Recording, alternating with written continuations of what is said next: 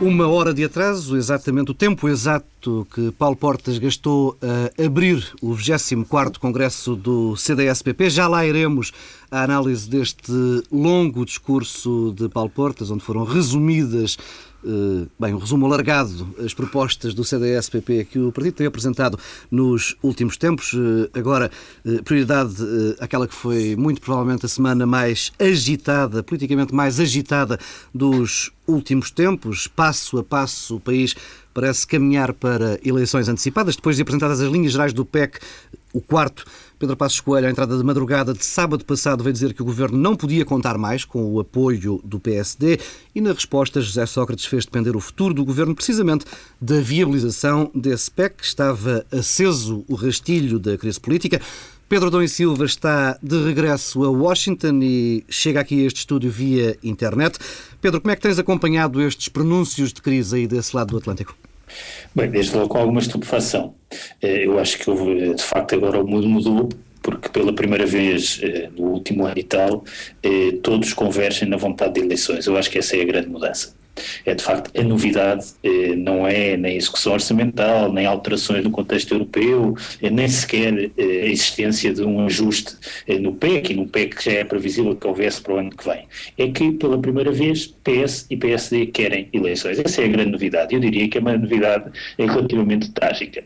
Houve uma altura em que o PS queria eleições e o PSD não queria, que foi aquele momento logo a seguir às legislativas. Depois o PSD esteve ali numa fase em que queria e depois deixou de querer, e agora parece-me que o PSD quer e o PS quer. E querem por motivos diferentes. Bom, o PSD, porque tornou-se mais ou menos evidente que Passos Coelho não consegue conter a vontade das suas bases eleitorais e das suas bases internas para, utilizando a sua expressão, ir ao pote. E José Sócrates, porque está no menos mau dos momentos para ir a eleições. José Sócrates daqui para a frente só tenderá a estar numa situação mais difícil, em primeiro lugar porque conseguiu um resgate, mas é um resgate que estamos a falar, mas conseguiu um resgate que é menos mau do que a Irlanda e a Grécia têm, e porque só agora é que de facto as medidas muito impopulares tenderão a ser implementadas. Portanto, este é o momento menos mau para José Sócrates se relegitimar. E portanto isso envia-nos e dirige-nos para este caminho que é exatamente aquilo que nós não precisávamos esta semana, de troca de acusações e de culpas e de birras multilaterais.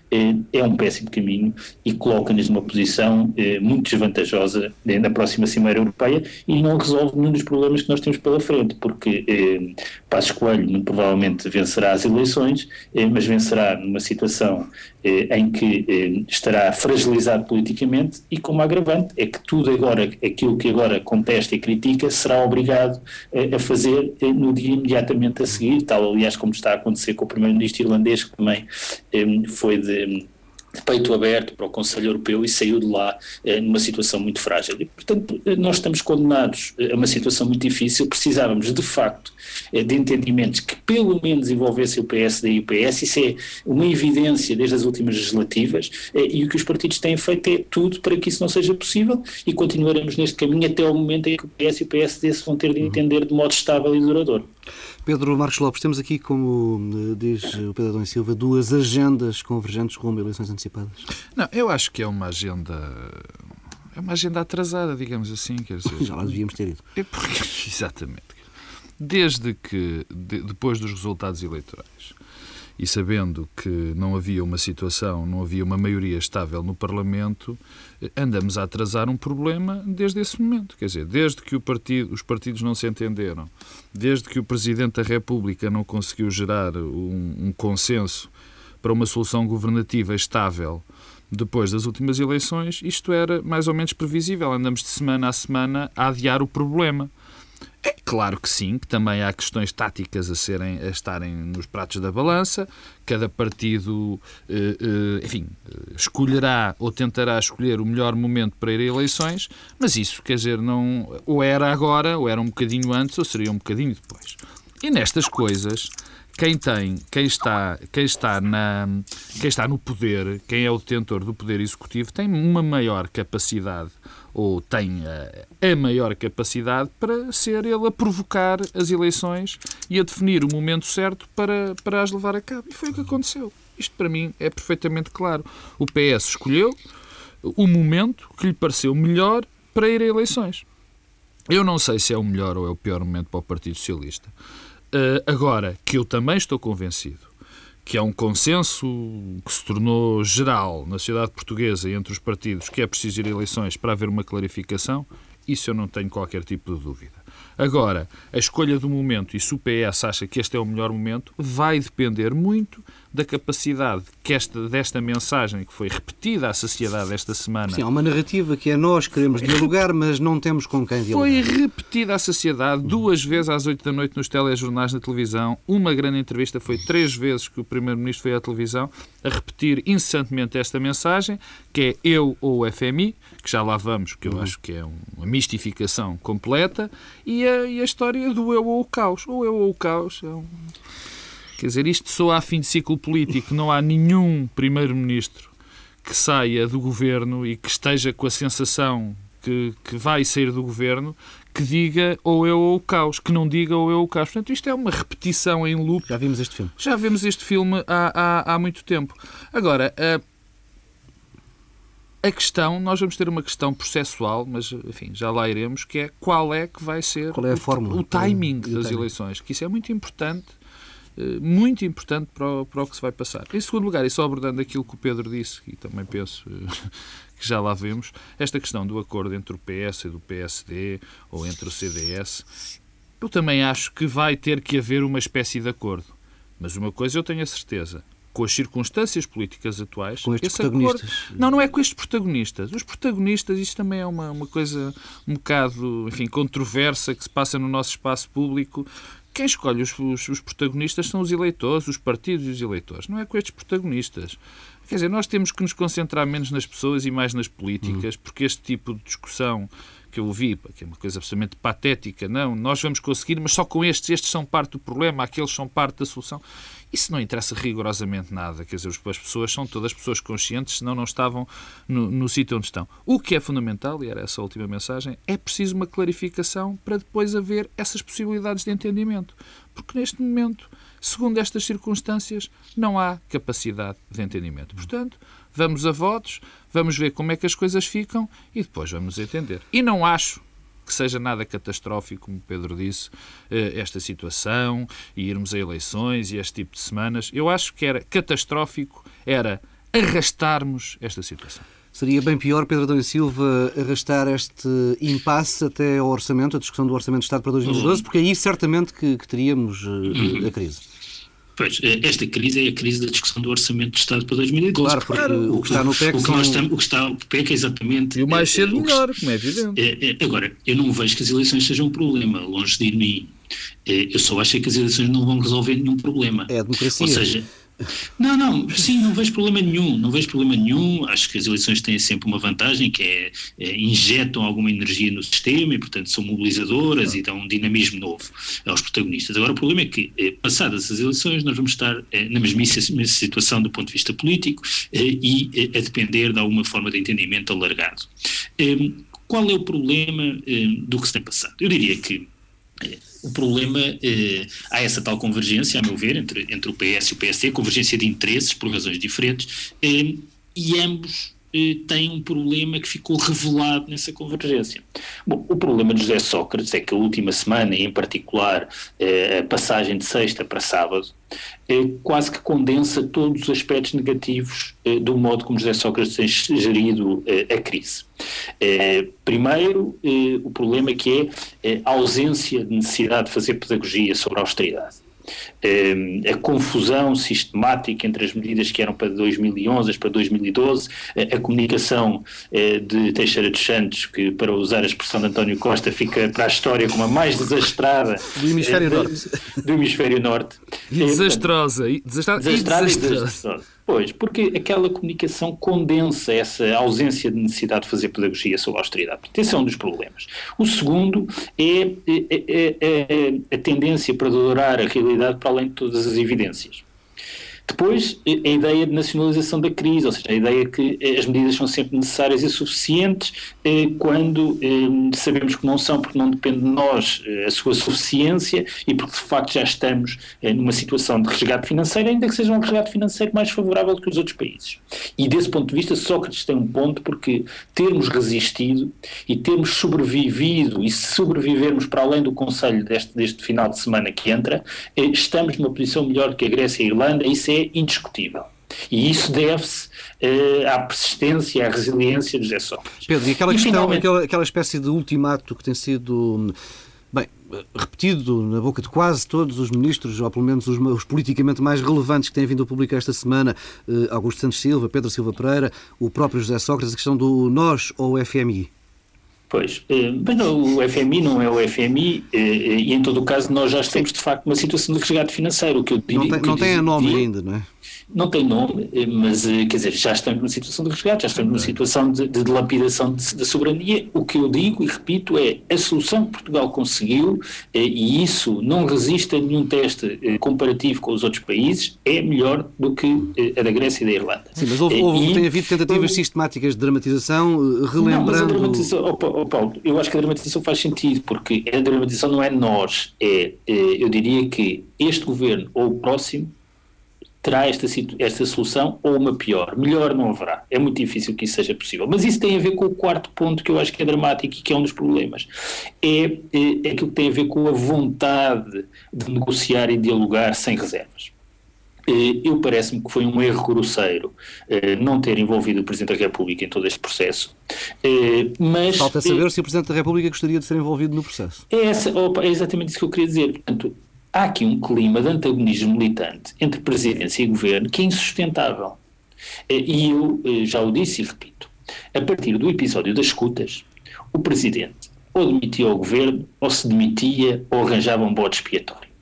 Ora, o possível bode expiatório acaba de ser renomeado como conselheiro do Presidente da República. Promovido. E o presidente, promovido, Fernando Lima. E, portanto, isso quer dizer que o Presidente não acha que tenha havido responsabilidades de Fernando Lima. E, portanto, das duas, uma, o Presidente se tinha demitido, figura que não existe naturalmente, mas do ponto de vista político percebe-se o sentido, ou demitia ao Governo. Agora, esta situação continua a ser insustentável. E depois do discurso de tomada de posse, o Presidente disse uma frase que é lapidar, que é aquela frase em que diz: os portugueses não aguentam mais sacrifícios.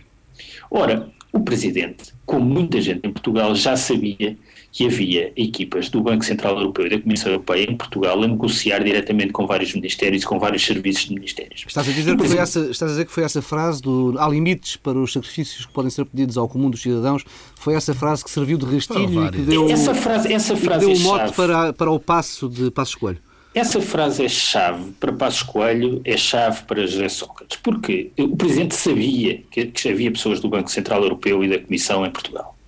E certamente sabia que não estavam propriamente cá para acordar expansão e melhorias das regalias sociais e das prestações e dos salários. Portanto, sabia que o que vinha aí eram mais sacrifícios. E sabendo isso, quando diz essa frase, não está com certeza à espera de que o Governo tenha uma atitude cooperante com o Presidente. E, portanto, isso degradou de modo irreversível as relações e mostra que não há aqui qualquer entendimento. E há uma coisa que é assim: o sistema político português, para funcionar, tem de haver uma confiança mínima no triângulo PS, PSD e Presidência da República, independentemente de quem são os protagonistas em cada um dos casos. Agora, essa confiança mínima em Portugal não existe no momento mais difícil para o país desde o 25 de Abril, do ponto de vista económico e financeiro. E, portanto, eu diria que isso torna uma inevitabilidade as eleições. Eu não sei se depois de eleições e com o clima de antagonismo que vai haver durante a campanha eleitoral, se as condições para restabelecer esse mínimo de confiança entre PS, PSD e Presidência da República estarão reunidas. Concordas com esta visão? Não, há coisas com que concordo, mas foram ditas muitas coisas. Eu deixo-me começar pela questão do FMI, o nós ou deste novo slogan do Partido Socialista, ou do Governo, melhor, ou nós, ou este pacote, ou o FMI, é uma falácia, não é? Quer dizer, porque, primeiro, nós temos que compreender uma coisa. Pode não ser este pacote, ou mesmo sendo este pacote, nós sabemos que vai ter que existir um pacote. E este pacote pode ser negociado, ou pode ser, não é negociado, ou pelo menos transformado, ou terá sempre limites de negociação com os nossos parceiros europeus. Passos Coelho falou aqui já há uns meses largos em renegociar os objetivos. Isso é outra história. Não, mas agora falando concretamente neste pacote, este pacote pode ter estas medidas ou ter outras. A Europa não está muito preocupada se são estas ou outras, desde que se atinjam determinados objetivos. E a Europa não está muito preocupada. Isto tenho que o dizer, mas isto parece-me claro. Se o primeiro-ministro em Portugal é José Sócrates ou é Pedro Passos Coelho, provavelmente estaria preocupada se fosse Jerónimo de Sousa ou Francisco Louçã. Agora já Paulo Portas também já pode ser primeiro-ministro, porque já não tem autocolantes, Europa não e tudo mais. Mas essa não é uma questão. Portanto, o FMI virá ou não virá, e perdoe-me da facilidade do termo, imporá outro tipo de pacote ou não imporá outro tipo de pacote, não é por haver eleições ou deixar de haver eleições, não é pelo primeiro-ministro mudar, porque, como é evidente, e como o Pedro disse, e bem, não é? Estamos a falar de 2012 e 2013. E, por amor de Deus, não é por um mês ou um mês e meio que não se vai voltar a ter este pacote. Portanto, isso não faz muito sentido. Isto é uma jogada eleitoral típica do Partido Socialista, que, com toda a legitimidade, quer ir a eleições e quer a situação clara. Portanto, convém também, que já que falar da história da falar a verdade, é o segundo programa que eu falo a verdade, eu percebo a questão política, percebo que provavelmente José Sócrates e o Partido Socialista acham que tem um papel tão importante na nossa comunidade que sem ele é o caos ou sem ele virá o FMI. Mas isso não é de facto verdade, porque a Europa não vê José Sócrates e Passos Coelho como tão vitais para uma eventual mudança neste país. Agora, em relação ao Sr. Presidente da República, eu costumo dizer isso, mas quem provocou este clima, em termos gerais, de falta de confiança entre o Presidente da República e o Partido e o Governo, e mesmo entre o Presidente da República e o Partido Social Democrata, em algumas situações, foi o Presidente da República. São ressentimentos que ainda vêm da campanha eleitoral. E o Presidente da República transformou-se, neste momento, uma parte do problema. Uma forte parte do problema, quando deveria ser uma parte da solução. Mas isto já vem de trás. Quando não foi capaz de promover, se calhar porque não conseguiu, um acordo para que existisse uma maioria estável no Parlamento, quando faz este discurso completamente antagonizando o Partido Socialista, sabendo que o Partido Socialista, como todos sabemos, vai ser importante para a futura governação, para o governo que vai suceder a isto, nem que seja pelo apoio a algumas medidas que vai ter que o fazer, como o PSD fez em relação ao PS, quer dizer, e portanto tornou-se um problema. Pior, cria o problema e é incapaz de dar um passo para o solucionar.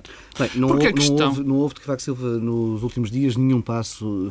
Ouviu o Passos Coelho porque foi obrigado, porque está tolhido pelo medo. Pedido de audiência do líder do PSD. Porque Cavaco Silva está tolhido pelo medo. Eu percebo que ele esteja tolhido pelo medo. Quer dizer, o Presidente da República nesta semana tornou-se quase uma inutilidade institucional.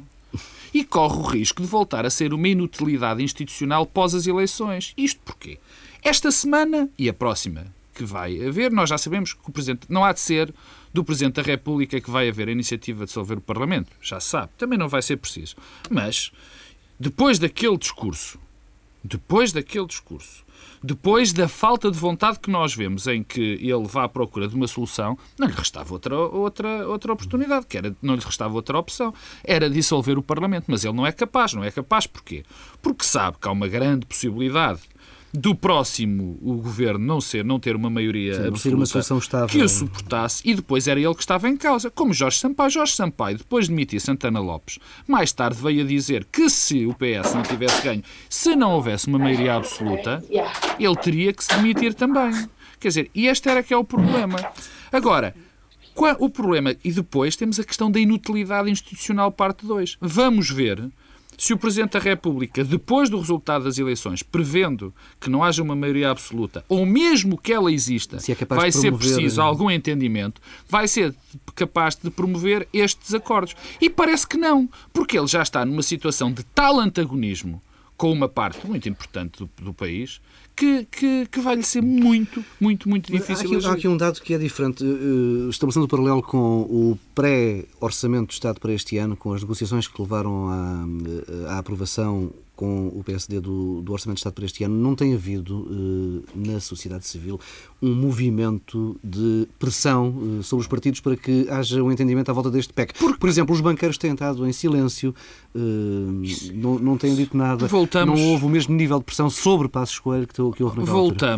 Voltamos àquilo que eu comecei por dizer, quer dizer, porque nós já percebemos que vivemos, estamos a arrastar uma crise, estamos a atrasar sistematicamente o problema e a sociedade civil, esse incrível chavão, já percebeu que é preciso uma clarificação política e que desta forma nunca mais vamos ter uma situação estável, ou pelo menos mais clara da situação. Agora, deixa-me só dar mais um passo. É fundamental que os portugueses que vão votar proximamente percebam o que é que aqui está em causa e que entendam e que deem a mensagem certa sobre o que querem para o futuro. Se querem uma clarificação, se querem que haja um governo de maioria ou se querem que isto continue tudo na mesma. É muito importante. Eu acho que já é a altura dos portugueses perceberem que este país não funciona sem maiorias absolutas. Isso já é claro. Pedro Adão e Silva, espero que agora menos acompanhado do que estavas há uns segundos.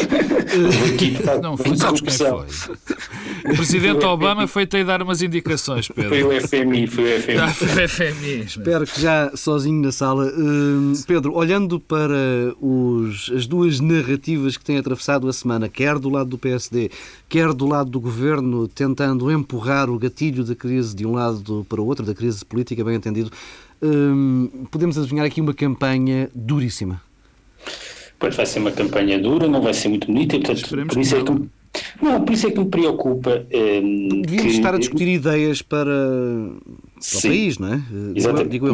Mas preocupa-me exatamente isso, e quando eu dizia que estas eleições não vão resolver nada, é que vamos chegar ao pós-eleições numa situação em que todas as partes vão estar mais fragilizadas. E naturalmente, o partido que perder as eleições mudará de líder, mas o que ganhar chegará às eleições muito fragilizado. E aí chega a questão das ideias. É porque o PSD naturalmente precisa de ter uma linha de marcação na campanha e precisa de se afirmar politicamente. E o problema é que sabemos que Passos Coelho é contra este PEC, que é contra a austeridade e quer que a austeridade não recaia sobre os mesmos e sempre sobre os mesmos, mas não sabemos nada sobre aquilo que quer exatamente. Ou seja, aí começa a construir-se esse pedaço tem sido parte do discurso do Governo, não é? Que ainda não foram ouvidas propostas do lado do PSD. Mas alguém sabe o que é que Passos Coelho pensa sobre a Europa? Porque a Europa tornou-se cada vez mais o eixo central da política nacional. Não sabemos, aliás, o que sabemos é que quem politicamente domina a Europa é a família política que Pedro Passos Coelho pertence, o Partido Popular Europeu. E, portanto, as soluções que são apresentadas para Portugal como sendo as necessárias são aquelas que a Europa da família política que Passos Coelho pertence defende. E, portanto, nós somos governados pela Europa, mas somos politicamente governados pelos partidos que governam a Europa, que são de centro-direita. E sobre isso Pedro Passos Coelho é um grande enigma. E, portanto, isso ajudará a deslegitimar Passos Coelho, uma vez que seja Primeiro-Ministro, porque, na verdade, Passos Coelho o que passará a ter de fazer é engolir tudo o que tem dito agora. Bom, poderá ensaiar o número já tentado em vários governos anteriores, inclusivamente o José Sócrates, que é dizendo que nós encontramos uma situação muito pior do que aquela que pensávamos. Isso é um clássico, quase em todos os governos. É um clássico. O problema é que há menos condições hoje para que isso aconteça do que havia no passado. Bem, isso era quase colar a nossa situação à Grécia, dizendo que não há credibilidade nas contas públicas, sim, não é? Bom, mas a Grécia, convenhamos, o caso grego é particular e muito diferente desse ponto de vista. A questão é que não é possível hoje, como aconteceu no passado, nem como aconteceu no caso grego, vir falar uma derrapagem orçamental muito significativa, porque as contas, de certo modo, já estão certificadas, quer pelo BCE, quer pela Comissão, e isso, aliás, intensificou-se nas últimas semanas com esta negociação que esteve em curso. E, portanto, isso, de certo modo, essa questão já está ultrapassada. Então, Passos Coelho terá de fazer, exatamente, aplicar a mesma dieta que agora critica. E, portanto, isso dificultará muito a sua ação, até porque não se sabe exatamente o que o Passos Coelho pensa sobre os mais variados assuntos e o que sabemos do passado. É para isso que servem as campanhas, ó Pedro. Não, mas o problema é que a campanha começa amanhã e Passos Coelho não está preparado. A campanha já começou, Pedro. Não, no sentido, o amanhã é nesse sentido já estamos. E, portanto, Passos Coelho não estava preparado, as ideias que tem tido é uma espécie de toca e foge, em que apresenta e depois recua logo e são sempre muito pouco sustentadas, e isso fragiliza-o imenso e fragiliza-o porque chama a atenção para aquilo que é um dos seus principais problemas. Pedro Passos Coelho é, do ponto de vista da política executiva, um vereador sem pelouro da Câmara Municipal da Amadora. Não, por acaso, Paulo Portas acabou de dizer no seu discurso que era a única experiência governativa. E Pedro Passos Coelho tem uma imagem muito forte de ser um líder da juventude partidária. E neste momento, essa imagem é terrível e devastadora, porque num momento de incerteza, de dificuldade, as pessoas têm muito receio de se virarem, inclinarem para uma solução política que passa por levar para primeiro-ministro alguém cuja experiência é ter sido líder da juventude partidária e vereador sem pelouro da Câmara Municipal. Ó Pedro, esse discurso tu perdoares-me-á. Mas eu e tu já ouvimos várias vezes esse discurso. Quando há uma crise, quando vivemos, as pessoas querem coisas estáveis. Eu por acaso, acho que estamos a viver uma altura em que, e eu não quero que fique claro, não sou propriamente um apreciador, nem concordo muito com esse discurso, mas de facto nós passamos uma altura em que, enfim, a crença nas pessoas com muita experiência de governo não é muito grande. E provavelmente há aqui muito mais uma oportunidade para uma pessoa que a única coisa que em termos políticos foi vereador ou presidente de uma Assembleia Municipal, provavelmente à luz do eleitorado é mais credível do que alguém que foi primeiro-ministro durante estes 6 anos, sem fazer grandes juízos de valor. Eu acho que essa é muito mais a perceção do eleitorado difícil, do que outra coisa. É muito difícil avaliar por outro lado, como o eleitorado avalia. Por outro lado, de facto, a capacidade que o PSD tem tido de mostrar ideias e projetos tem sido baixa. Há que o encarar. Tem sido baixa, tem sido confusa e não tem sido feito de uma maneira, como direi, de uma maneira adequada. Não tem sido. Tem havido muitos projetos que se atiram e depois desaparecem, outros que aparecem, outros que ficam por aparecer, outros que são anunciados e não chegam a aparecer. Isso é verdade. Mas agora é que é o verdadeiro teste ao PSD. E agora, como eu diria, começa a campanha. É agora que vamos ter que saber se existe um programa eleitoral, se existem essas linhas. Eu estou convencido... Quem é o nome para o Ministério das Finanças, por exemplo? Não, isso, para a economia, nomes, também não sabias quais eram os nomes. Olha, o Luís Campos e Cunha foi o nome para o Ministro das Finanças, soubeste 2 dias antes, para o do Governo, e só durou 3 meses. Portanto, isso é um mito, não é? Completo e acabado. Agora, eu acho que o PSD tem agora um período que é vital. Estes próximos 15 dias são vitais para o PSD na questão da preparação, da apresentação das ideias concretas e aquilo que se quer. Isso é um ponto. Não está muito atrasado esse trabalho? Não, eu acho que não. Pelo menos aquilo que nós ouvimos é que está toda a gente a trabalhar. Isso é o que nós ouvimos. Mas agora vai ser necessário apresentá-lo. Mas há uma coisa que eu concordo com o Adão e Silva, que é a questão da mensagem política que tem que ser transmitida. Porque nós vivemos uma circunstância, enfim, muito interessante. O eleitorado sabe, só o Presidente Cavaco Silva é que não sabia, que vão ser precisas medidas adicionais de austeridade. Se são estas as do PEC 4 ou são outras, essa é a questão, mas vão ser precisas. Portanto, o PSD não pode, na minha opinião, bem entendido, deixar cair a campanha nesta pescadinha de rabo na boca, que é de ser acusado de ir dizer pelo PS que o PS lhe vai dizer que vocês vão fazer as mesmas medidas e nós vamos fazer e depois vamos dizer nós é que temos a culpa da crise, não são vocês. O PSD se deixa fechar por aqui vai ter muitas dificuldades de assumir. E, portanto, é preciso uma mensagem política... Não é deixar o PS sem resposta? Não, é preciso uma... Não, quer dizer, isso é dentro da tática. É preciso uma mensagem política clara. É preciso escolher aquilo que se vai dizer. É, por exemplo... Enfim, estou eu aqui a pensar alto. Dizer qual é o plano que se tem para o crescimento, porque da austeridade já temos, e como nós os dois aqui sempre estivemos de acordo, assim não vamos a lado nenhum. Quer dizer, não é afogando o doente, afogando o nadador, que depois o nadador se salva. Portanto, é aqui um conjunto de ideias que têm que ser desenvolvidas pelo PSD. Porque não chega. Se não chega entrar na contestação pela contestação. O meu receio, e com isto termino, eu quase que me apetecia, quem sou eu, mas quase apetecia fazer um apelo, quer dizer, que há moderação nesta campanha.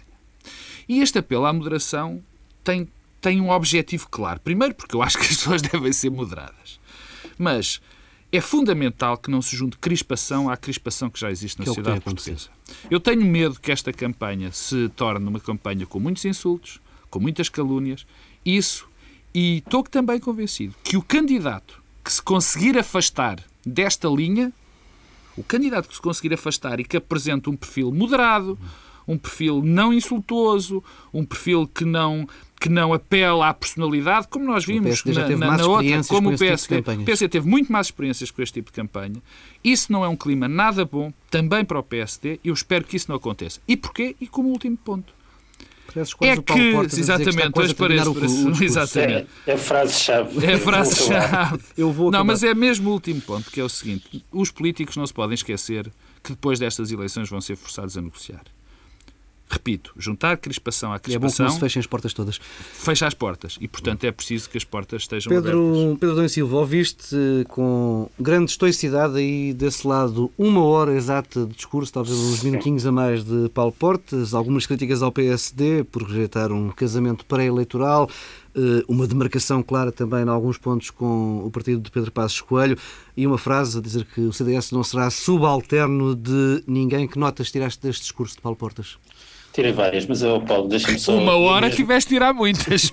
Tirei muitas notas. Não, mas mesmo só num segundo, queria só dizer, pegarem duas ideias que o Pedro referiu. Uma é o afogar o nadador.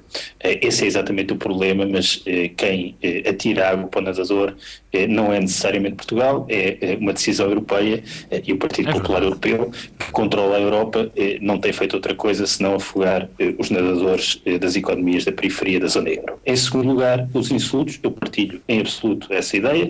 Acho que o clima de antagonismo militante não traz nada positivo à política portuguesa. O Pedro dizia que na Europa ninguém está preocupado em saber se o Primeiro-Ministro é Sócrates ou Passos Coelho. Isso é verdade, mas também é verdade que o que preocupa certamente as pessoas e os primeiros ministros e os chefes de Estado que vão estar no Conselho na próxima semana é se Portugal tem ou não capacidade de se entender em torno das medidas que tem de levar a cabo e da dieta que tem de levar a cabo. Ora, isso não vejo que vai acontecer. Eu, aliás, ainda hoje de manhã, quando acordei, aqui é bem mais cedo, acordei com a doutora Paula Teixeira da Cruz a chamar mentiroso ao Primeiro-Ministro, porque, aliás, tem sido a linha dominante do PSD nos últimos tempos. Enquanto a diferenciação política em Portugal, se for feita nesses termos, nós estamos condenados ao não entendimento e ao não diálogo.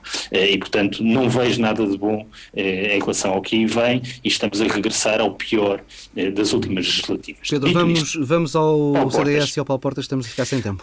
Paulo Portas faz pela vida, ou seja, Paulo Portas tem de competir e diferenciar-se do PSD. Eu acho que há um aspecto, talvez, uma relativa novidade neste discurso, que é, por vezes, Paulo Portas sugeriu que o CDS-PP é uma espécie de partido de charneira entre o PSD e o PS, de novo, um bocado à imagem até do que a Freitas do Amaral fez no passado, quando se diferencia do PSD, dizendo que não tem clientelas, que será a voz tribunícia dos mais pobres nas questões sociais. Bem, desde que logo a seguir fala mais uma vez e ataca mais uma vez os beneficiários do rendimento mínimo, mas a ideia de que se centra no bem comum, que não depende das clientelas do Estado, que tem experiência no governativo, ou seja, o estadista, e que quer promover um entendimento entre PS, PSD e CDS, os três como aqueles partidos do arco da governabilidade. E, portanto, há aqui uma diferenciação que passa pela postura de Estado e menos pela demarcação ideológica à direita, algo que as Paulo Portas deixou de modo quase assim como uma colagem para o fim do discurso. Eu confesso que vi o discurso de Paulo Portas muito como um discurso de combate político, mas não tanto como um discurso que identificasse uma linha de campanha. Pedro, tens de terminar, senão o Pedro Marques Lopes fica sem tempo. Pronto, eu tenho aqui 7 páginas de Paulo Portas. Acho que Paulo Portas ainda não encontrou a linha política para a campanha, para a demarcação do PSD, e não sei se chega a dizer que é um estadista e que foi ministro. É preciso algo mais, e achei que o discurso não foi um discurso muito conseguido para resolver os problemas estratégicos que o CDS tem nos próximos meses. Pedro, falamos para a semana. Pedro Marques Lopes, 2 minutos. Uma hora e tal de discurso, normalmente, quer dizer um discurso não conseguido. Porque quem precisa de tanto tempo para passar mensagens políticas, normalmente não consegue atingir os seus objetivos. Mas há duas ou três coisas, além deste discurso, que nós já conhecemos, de tentar afirmar-se agora. Temos uma nova mudança que é tentar ser um partido do centro, dizendo que ele é que protege os mais desfavorecidos e tudo mais. Isso é um clássico no discurso do Portas, pouco importa. A questão das políticas, das duas propostas que deixou, de alargar os contratos a termo, de indexar à inflação as pensões mais baixas. Portanto, isto é a parte do discurso habitual de Portas e as propostas também, mas depois houve uma parte muito interessante, que foi que é basicamente o caderno de encargos para a aliança com o PSD. Ele disse as várias coisas com as quais não concordava com o PSD e finaliza este ponto dizendo: não quiseram fazer a aliança antes, vão ter de nos aturar depois. Quer dizer, isto faz uma súmula do discurso. O que não ficou bem neste discurso de Paulo Portas é duas coisas que Paulo Portas, insiste, não consegue muito fugir, que é a questão daquele populismo que lhe está à flor da pele quando fala nas sociedades pós-partidárias e daqueles jovens, e isto já está além dos partidos, e que nós temos que fazer, nós os políticos, os vícios da política. Também deu um bocadinho, Pedro, desculpa, um bocadinho de Adão e Silva, quando disse, pois, que há pessoas sem experiência governamental, vereadores, ele também falou disso. E, quer dizer, estas alfinetadinhas ao PSD são, de facto, são a fazer pela vida, tentar marcar um bocado o território à direita para ter uma vantagem, para ter alguma base negocial no partido, para a negociação. Mas o que ficou foi a lista de encargos e aquele sorrisinho, enfim, simpático, dizendo, não nos aturaram, vão nos aturar depois. Pouco mais fica deste discurso. Fica por aqui esta edição do Bloco Central, atrasada devido ao Congresso do CDS-PP. Regressamos na próxima semana, no próximo sábado, à mesma hora, se não tivermos, entretanto, de vir aqui à mesma hora, não. À hora do costume. Se não tivermos de regressar aqui à antena com caráter de urgência a meio da semana.